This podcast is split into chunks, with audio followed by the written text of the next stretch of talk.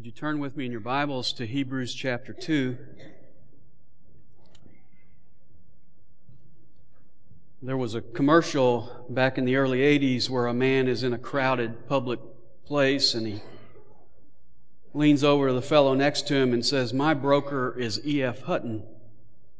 And E.F. Hutton says, and at that moment, the entire place stops talking, stops moving. They turn their undivided attention to the words that are about to be uttered. And another voice breaks the silence with, When E.F. Hutton speaks, people listen. Well, I hope you weren't listening to E.F. Hutton because shortly after that became a household phrase, their president entered a guilty plea to 2,000 counts of federal mail fraud and money laundering, and the corporation was dismantled. Kind of makes you wonder who you should be listening to, doesn't it? Well, the ultimate answer is found in Hebrews chapter 2 and verses 1 through 4. Verse 1 says, For this reason, we must pay much closer attention to what we have heard. And what have we heard? Well, he tells us in chapter 1, verses 1 and 2, that God is speaking to us in his Son. And the writer is saying, when Jesus is speaking, you had better drop everything and lean forward and give him your full attention. And this exhortation comes with a warning. E.F. Hutton could have said, if you don't listen to me, your financial future is at stake. Well, the writer says, if you don't listen to Jesus, your eternal future is at stake. This passage forms the first of five warning passages in the book of Hebrews. We will find these warning passages interspersed throughout the book. And it's as if the writer can only teach for so long. And then he has to confront his readers with their reaction. In fact, I like the fact he only gets through 14 verses. And now he's impassioned and he's calling for a response. And that's why at the end of this book in chapter 13 and verse 22, he calls it a word of exhortation because it demands a response. The Word of God always demands a response. You see, it's not enough to simply hear the message. You have to react to the message. And that's why an effective teacher doesn't simply deposit facts. He has to warn and exhort and extend an invitation.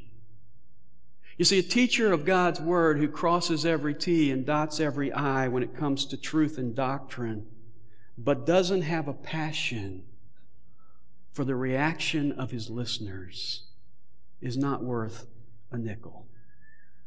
Because you see, the reality is you can know all the truth there is to know about Jesus Christ and still go to hell if you never entrust your life to Him. Now, who is this warning directed to? Well, it's, warn- it's, it's directed to the same people that every one of these five warning passages is directed to. It's directed to the Hebrew person in the first century who is intellectually convinced about the gospel. In fact, he's so convinced he has left Judaism. He has become associated with the church, but he has never really made that commitment of faith to Jesus Christ. He is standing at the doorway of salvation and he's starting to be distracted by other things. He's starting to count the cost and he's looking back toward Judaism and he's saying, you know, it would be a lot easier if I just go back. If I just drift back to my old religion, I'll have a much more comfortable life. And so the writer exhorts him to pay attention, to not neglect salvation. Now, this warning is not, as some say, a warning to Christians because we are not in danger of neglecting salvation. We have already accepted salvation. We have received it. We have embraced it. We might neglect growth. We might neglect discipleship. We might even, as the Bible says, leave our first love. But we can never neglect salvation. You see, this warning is directed to those who say, I know it's true, but I'm not ready to surrender my life to Jesus Christ. We all know people like that, don't we? I remember when I was in college, I worked in Washington, D.C. for a tree company there, and, and I would go out on jobs, and uh, there was a fellow who worked there, a blonde haired guy. He was like the drug dealer at work. And I would be sharing the gospel with other guys as we were working, spreading mulch or whatever else. And it was funny because this guy would inevitably speak up and he'd say, What he's saying is true. I know it's true. My grandparents were missionaries to Africa, and the Bible is absolutely true. He was helping me witness. So afterwards, I would go to him and I'd say, Have you ever committed your life to Jesus Christ? And he would say, No, it's too much to give up. Well, that's a bad bargain. Because what he kept was not anywhere even worthy of what he could have had in Jesus Christ. And I think there are people here this morning who are a lot like that. You've heard the truth. You know the truth. You could probably tell another person how to come to faith in Jesus Christ, but you are unwilling to make that step of faith. You're unwilling to make that commitment to Jesus Christ. Well, if that describes you, this passage is aimed right at you. You say, well, why does he use the personal pronouns we and us? Well, I think this is what you see in the Bible. It's, it's the we of association. James does the same thing in James 3 9. Speaking of the tongue, he says, With it we bless our Lord, and with it we curse men. And that ought not to be.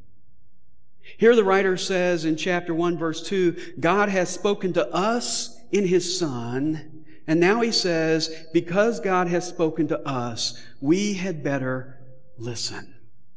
And that's really the exhortation in a nutshell. Pay much closer attention. Listen up. It reminds me of Jesus' words in Luke 9 44. Let these words sink into your ears. Now, when we look at this, it's not really so much an invitation as it is an exhortation. He is not asking us, He is telling us. He's not saying, you know, it'd be really nice if you would listen up. He uses the word we must. It's mandatory. And to show us that it's mandatory, that we pay attention to, that we respond to Jesus Christ, the writer gives us three reasons why we must listen up. I've listed them in your bulletin. The first is we have no option in verse 1. Notice verse 1 again. For this reason, we must pay much closer attention to what we have heard, lest we drift away from it. For this reason. For what reason? Well, the reason that He's laid out for us in chapter 1. God is no longer just speaking to us through prophets in fragmentary revelation. He is speaking to us in the fullest, most profound way possible. He is speaking to us in His Son. Now, let me interject something here. I, I, took exception last week with John MacArthur, who says in his commentary on Hebrews that the name Son was just a temporary and inferior name that Christ took on during his days on earth. Now, I normally don't name names. Uh, I, I normally don't, don't name names when I disagree with people because I disagree with a lot of people. But, but John MacArthur made the point in his commentary that people who didn't agree with him were involved in heresy, so I felt I needed to confront that. I'm pleased to report, as several of you have informed me this week, that John MacArthur has changed his position on this. I was unaware of that last week. So, in fairness, let me just quote a few lines from his retraction. I want to state publicly that I have abandoned the doctrine of incarnational sonship Careful study and reflection have brought me to understand that Scripture does indeed present the relationship between God the Father and Christ the Son as an eternal Father Son relationship. I no longer regard Christ's sonship as a role he assumed in his incarnation. Now, I think there's a lesson in that. Every teacher is fallible. I hope you understand that. I hope you're like the Bereans. It says of the Bereans in Acts 17, they received what Paul said with eagerness, and then they examined the scriptures to see if these things were so. I hope you don't go around saying, Thus says John MacArthur. Thus says Charles Stanley. You listen to a teacher and you evaluate what he says by the Word of God. The Bible tells us here that Son is a more excellent name. God has spoken to us in His Son, the one who is the heir of all things, the one who made the world, the brightness of the glory of God, the exact image of His person, the one who upholds all things by the word of His power, the one who cleansed our sins, the one who is seated at the right hand of the majesty on high, the one who is greater than angels because he has a greater name, Son of God, because he has a greater status, angels worship him, because he has a greater position, King of the universe, because he has a greater nature, he is Jehovah God, and because he has a greater destiny, he is sovereign over all. And the writer says, for this reason, we need to pay much closer attention to what we have heard. I can honestly tell you that I don't understand how people can know who Christ is and yet never commit their lives to Him. When you do that, there is no other option. You see, God can't make it any clearer. God can't speak any louder. God is speaking in these last days through His only Son. I hope it can't be said of you when God speaks, you're doodling. Because what a tragedy that is. Now, the writer chooses two words in verse 1 that are nautical words. The first is the Greek word proseko, which is translated to pay attention to, but it was used of the idea of mooring a ship, tying down a boat, anchoring a boat to the shore. And then the second Greek word is pararomene, which I can't say, which is translated drift away. And it was used of a ship drifting by the harbor. Now that's a vivid picture. I, I used to do a lot of whitewater canoeing, and if you're not paying attention on a river, you can find yourself drifting into great danger.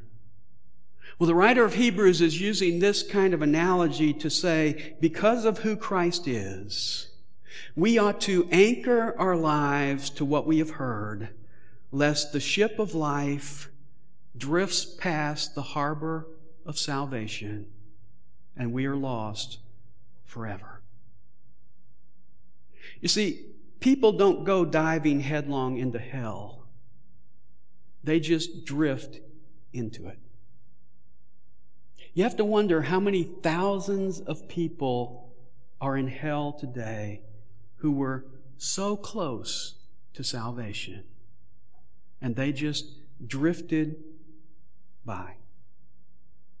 It's so quiet it's so easy, and yet it's so damning. You know, all you have to do to go to hell is do nothing.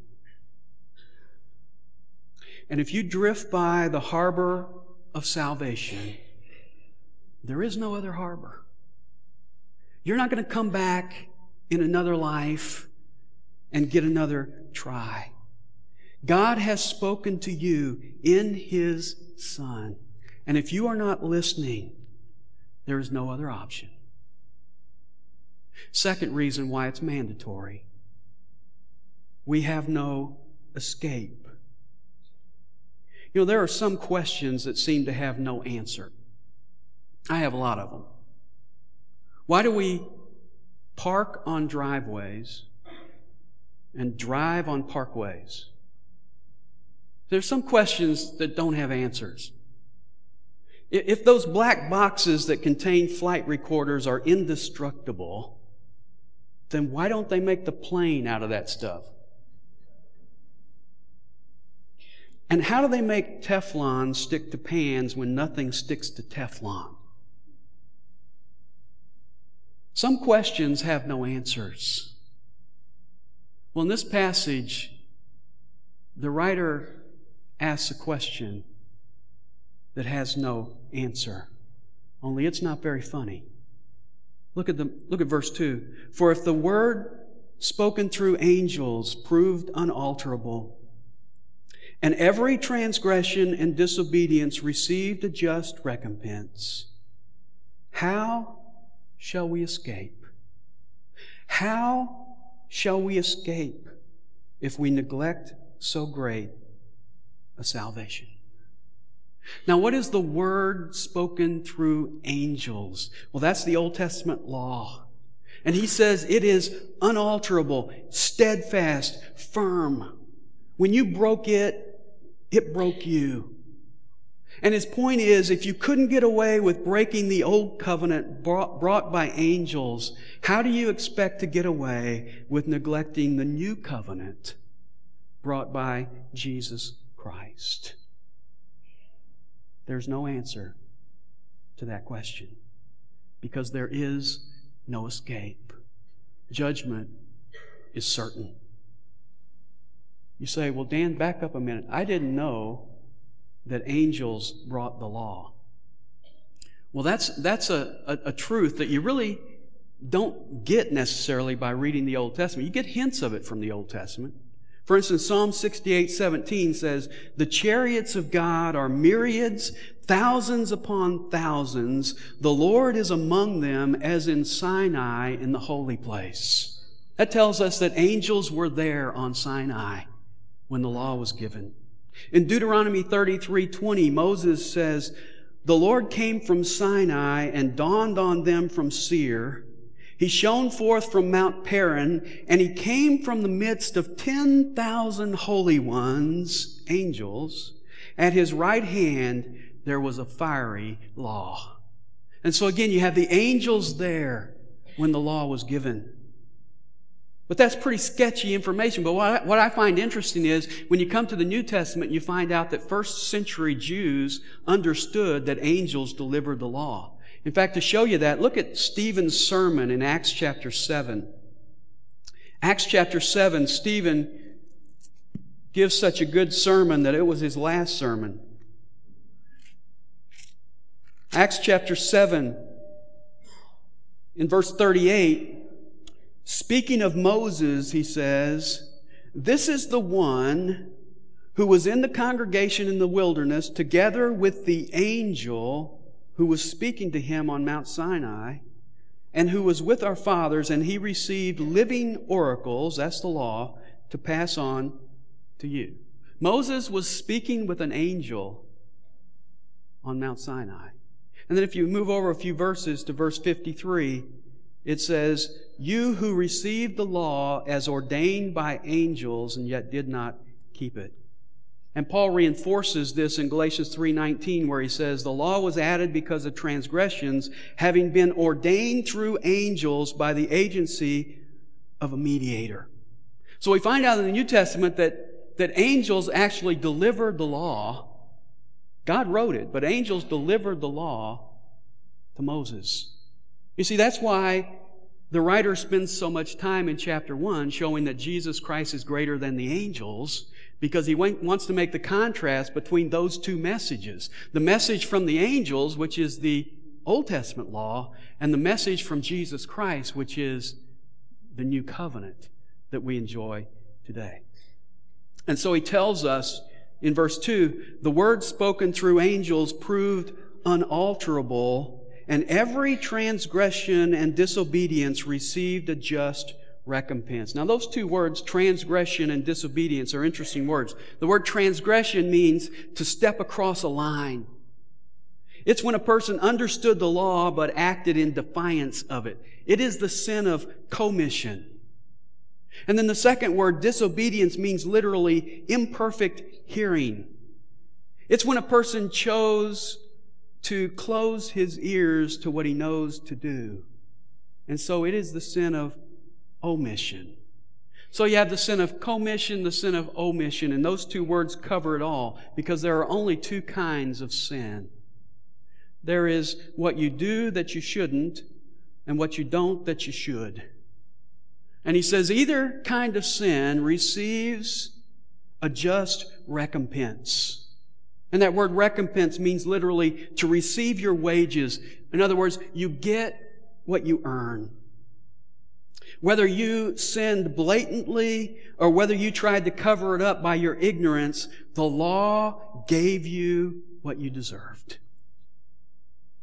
In Leviticus 24, when a person cursed God, he was stoned to death. In Numbers 15, a man picked up sticks on the Sabbath day and he was stoned to death. In Deuteronomy 17, when anyone worshiped and served other gods, they were stoned to death. In Numbers 25, Israel worshiped Moab's god Baal, and God sent a plague killing 24,000 Israelites. And the writer's point is this. Since judgment was certain under the old covenant for those who disregarded it, how do you expect to escape from God's judgment if you disregard the new covenant? To, to disregard the message of angels brought severe judgment. So, what is it going to mean to disregard the word spoken by Jesus Christ. Now, the message of the gospel is a wonderful message. In fact, here it's called So Great a Salvation. But I think sometimes we fall into the trap of thinking that because God's message today is a message of grace, and because people are not being stoned to death for adultery, they're not being struck dead for idolatry, that God isn't taking sin as seriously. Romans 8 1 says, There is therefore now no condemnation for those who are in Christ Jesus. That's a great message. But the flip side is true as well. For those who are not in Christ, there is condemnation. In fact, the writer of Hebrews is warning us that to neglect a greater message brings a greater judgment. You know why God's judgment on Israel was so severe? It's because they knew better. They had heard the message, which underlines a principle that we find in Scripture, and that is that punishment is always based on light. The more light you have received, the more punishment you get. The more information you have, the more accountable you are.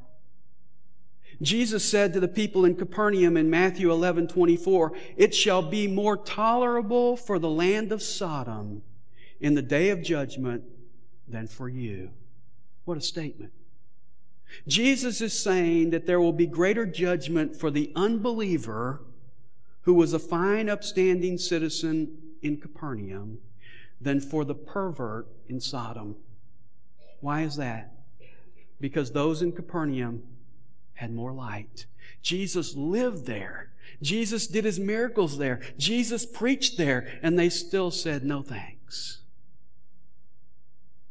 In Mark 12, 38, Jesus says, Beware of the scribes who like to walk around in long robes and like respectful greetings in the marketplaces and the chief seats in the synagogues and places of honor at banquets they are the ones who devour widows' houses and for appearance sake offer long prayers. These shall receive greater condemnation. The religious leader who rejects Jesus Christ receives greater judgment. See, going to seminary, wearing a robe, wearing a collar, isn't something that's going to bring you closer to God. If you reject Jesus Christ, those things will actually bring you greater condemnation because you should know better.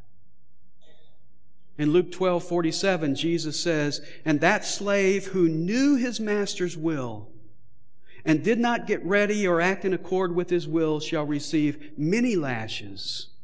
But the one who did not know it and committed deeds worthy of a flogging shall receive but few. And from everyone who has been given much shall much be required. Punishment is prorated on the basis of how much you know. And that explains why later in the book of Hebrews, in Hebrews chapter 10, the writer says this in verse 28 Anyone who has set aside the law of Moses dies without mercy on the testimony of two or three witnesses.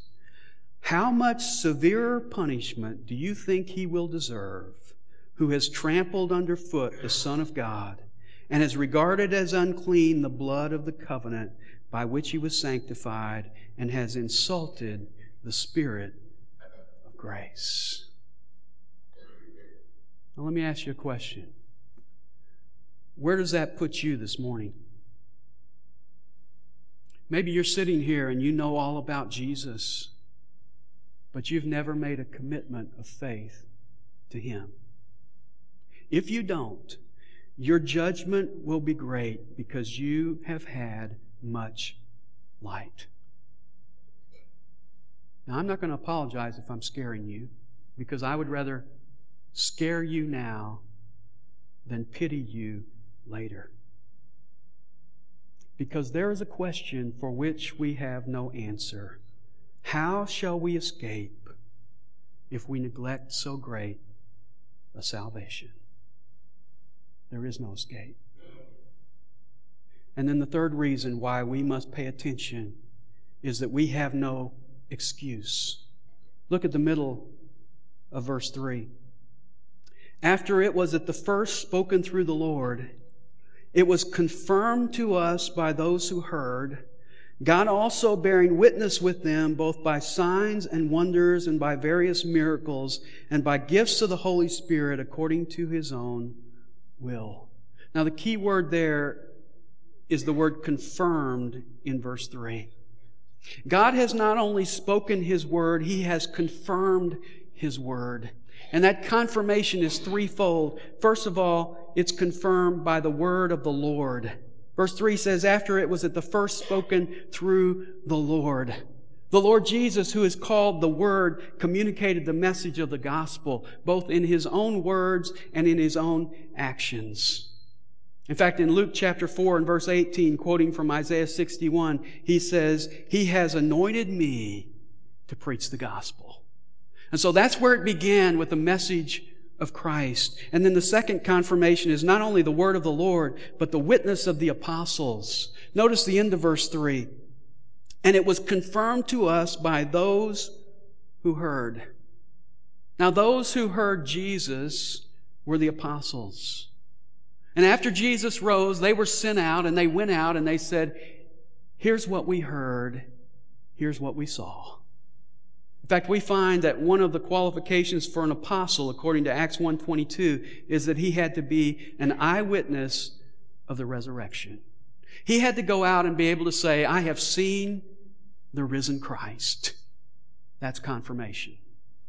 So it, so it starts with the word of the Lord, it moves to the witness of the apostles, and then the third confirmation is the works of the Spirit. Verse 4. God also bearing witness with them both by signs and wonders and various miracles and gifts of the Holy Spirit according to his own will. God confirmed the message by signs. That word means proofs or marks. By wonders. Wonders were something that caused people to look on and go, wow, that's amazing. Miracles mean supernatural acts. And gifts, of course, are the distributions of the Holy Spirit. And because he's talking here about gifts that confirm, I think he's really talking specifically about the sign gifts. If you go through the lists of the gifts in Scripture, you find that certain gifts were sign gifts. Those gifts would be the gift of healings, of miracles, of tongues, of interpretation of tongues. In fact, 1 Corinthians 14 22 says, tongues are for a sign. Those were gifts that were given to confirm the message Now, when we think about it, Jesus' message was confirmed by his miracles.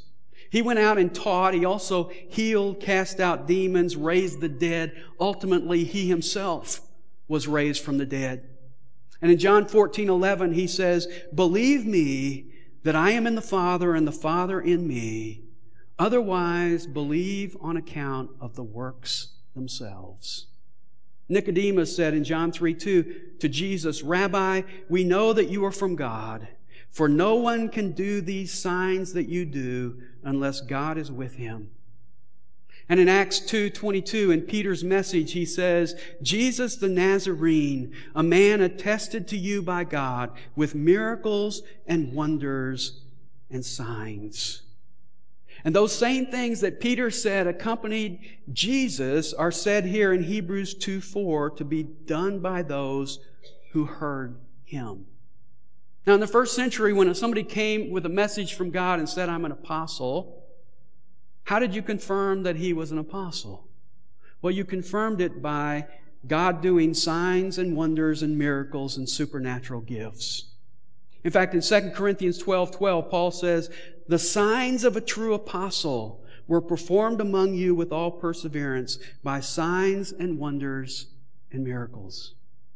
Acts 14:3 tells us that Paul and Barnabas came to Iconium and it says therefore they spent a long time there speaking boldly with reliance upon the Lord who was bearing witness to the word of his grace granting that signs and wonders be done by their hands. So Jesus came preaching the gospel of the kingdom, doing miracles. The apostles came preaching the message of the gospel confirmed by miracles. But I want you to notice something in Hebrews chapter 2 and verse 4. I want you to notice who does these signs. It's not the readers of this book that are doing the signs. It is the apostles and the prophets who heard the Lord. Ephesians chapter 2 and verse 20 says the church was built upon the foundation of the apostles and prophets. The apostles and prophets went out speaking the gospel, spreading the gospel as Jesus told them to do. Their word was confirmed by signs and wonders and miracles. They laid the foundation for the church. How many times do you have to lay a foundation? One time. They laid the foundation for the church. Today, there are no apostles. That was a foundational gift. If somebody comes to you today and says, I'm an apostle, then you need to ask them to do the signs of an apostle. Uh, would you mind healing a blind person or raising a dead person just to confirm that you have the signs of an apostle? Because that's what the Bible says. If you're an apostle, you're going to have the signs of an apostle. You see, I am convinced that God doesn't need to confirm His Word through signs and wonders today. And the reason is because the Word of God is complete. It is established. Today, if someone comes and says, I am sent from the Lord with a message for you, how do you confirm that? You go to the Word of God and see if what he's saying is true. That's why when John MacArthur said what he did, I went to the Word and said, that doesn't line up with the Word.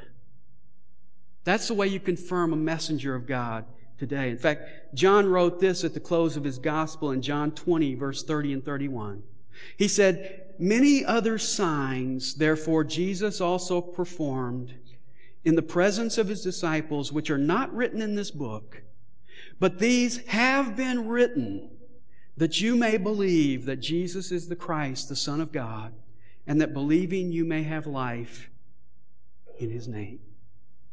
You see, we don't need miracles to confirm the word today. We have the word to confirm the miracles. And the word is all we need in terms of confirmation in order to believe. And if you do not believe on the basis of God's word, then you have no excuse. I want to be honest with you. The, the word that bothers me most in this passage is that word in verse 3 neglect. Because neglect is such a subtle thing. It's such a quiet thing. In fact, that Greek word is only used two other places in the New Testament. Jesus uses it this way in Matthew 22. He tells a parable about a king who's having a wedding feast for his son. And when the dinner is prepared and everything is ready, he sends his servants to tell the invited guests to come. Jesus says, but they paid no attention and went their way, one to his own farm, another to his business. That's neglect. Let me ask you this morning what is it that's distracting you? Where are you going in such a hurry that you are not paying attention to Jesus? I'd love to do a commercial that says, When Jesus speaks, E.F. Hutton listens. But see, that's not really the issue for you this morning. The issue is when Jesus speaks, are you listening? Are you responding in faith? Have you committed your life to Him?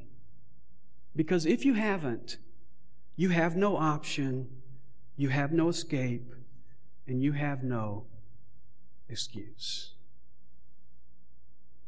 Let me tell you something.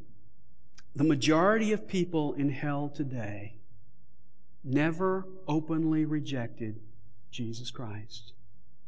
They never openly denied Jesus Christ.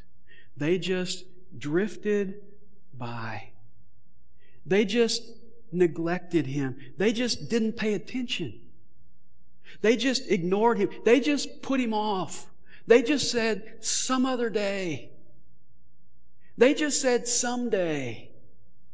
And someday never came. If you're sitting here this morning and you're still neglecting, you're still drifting, why not anchor yourself to Jesus Christ today? Why not receive Him, trust Him, accept Him, so that you can experience the great salvation that He's offering you?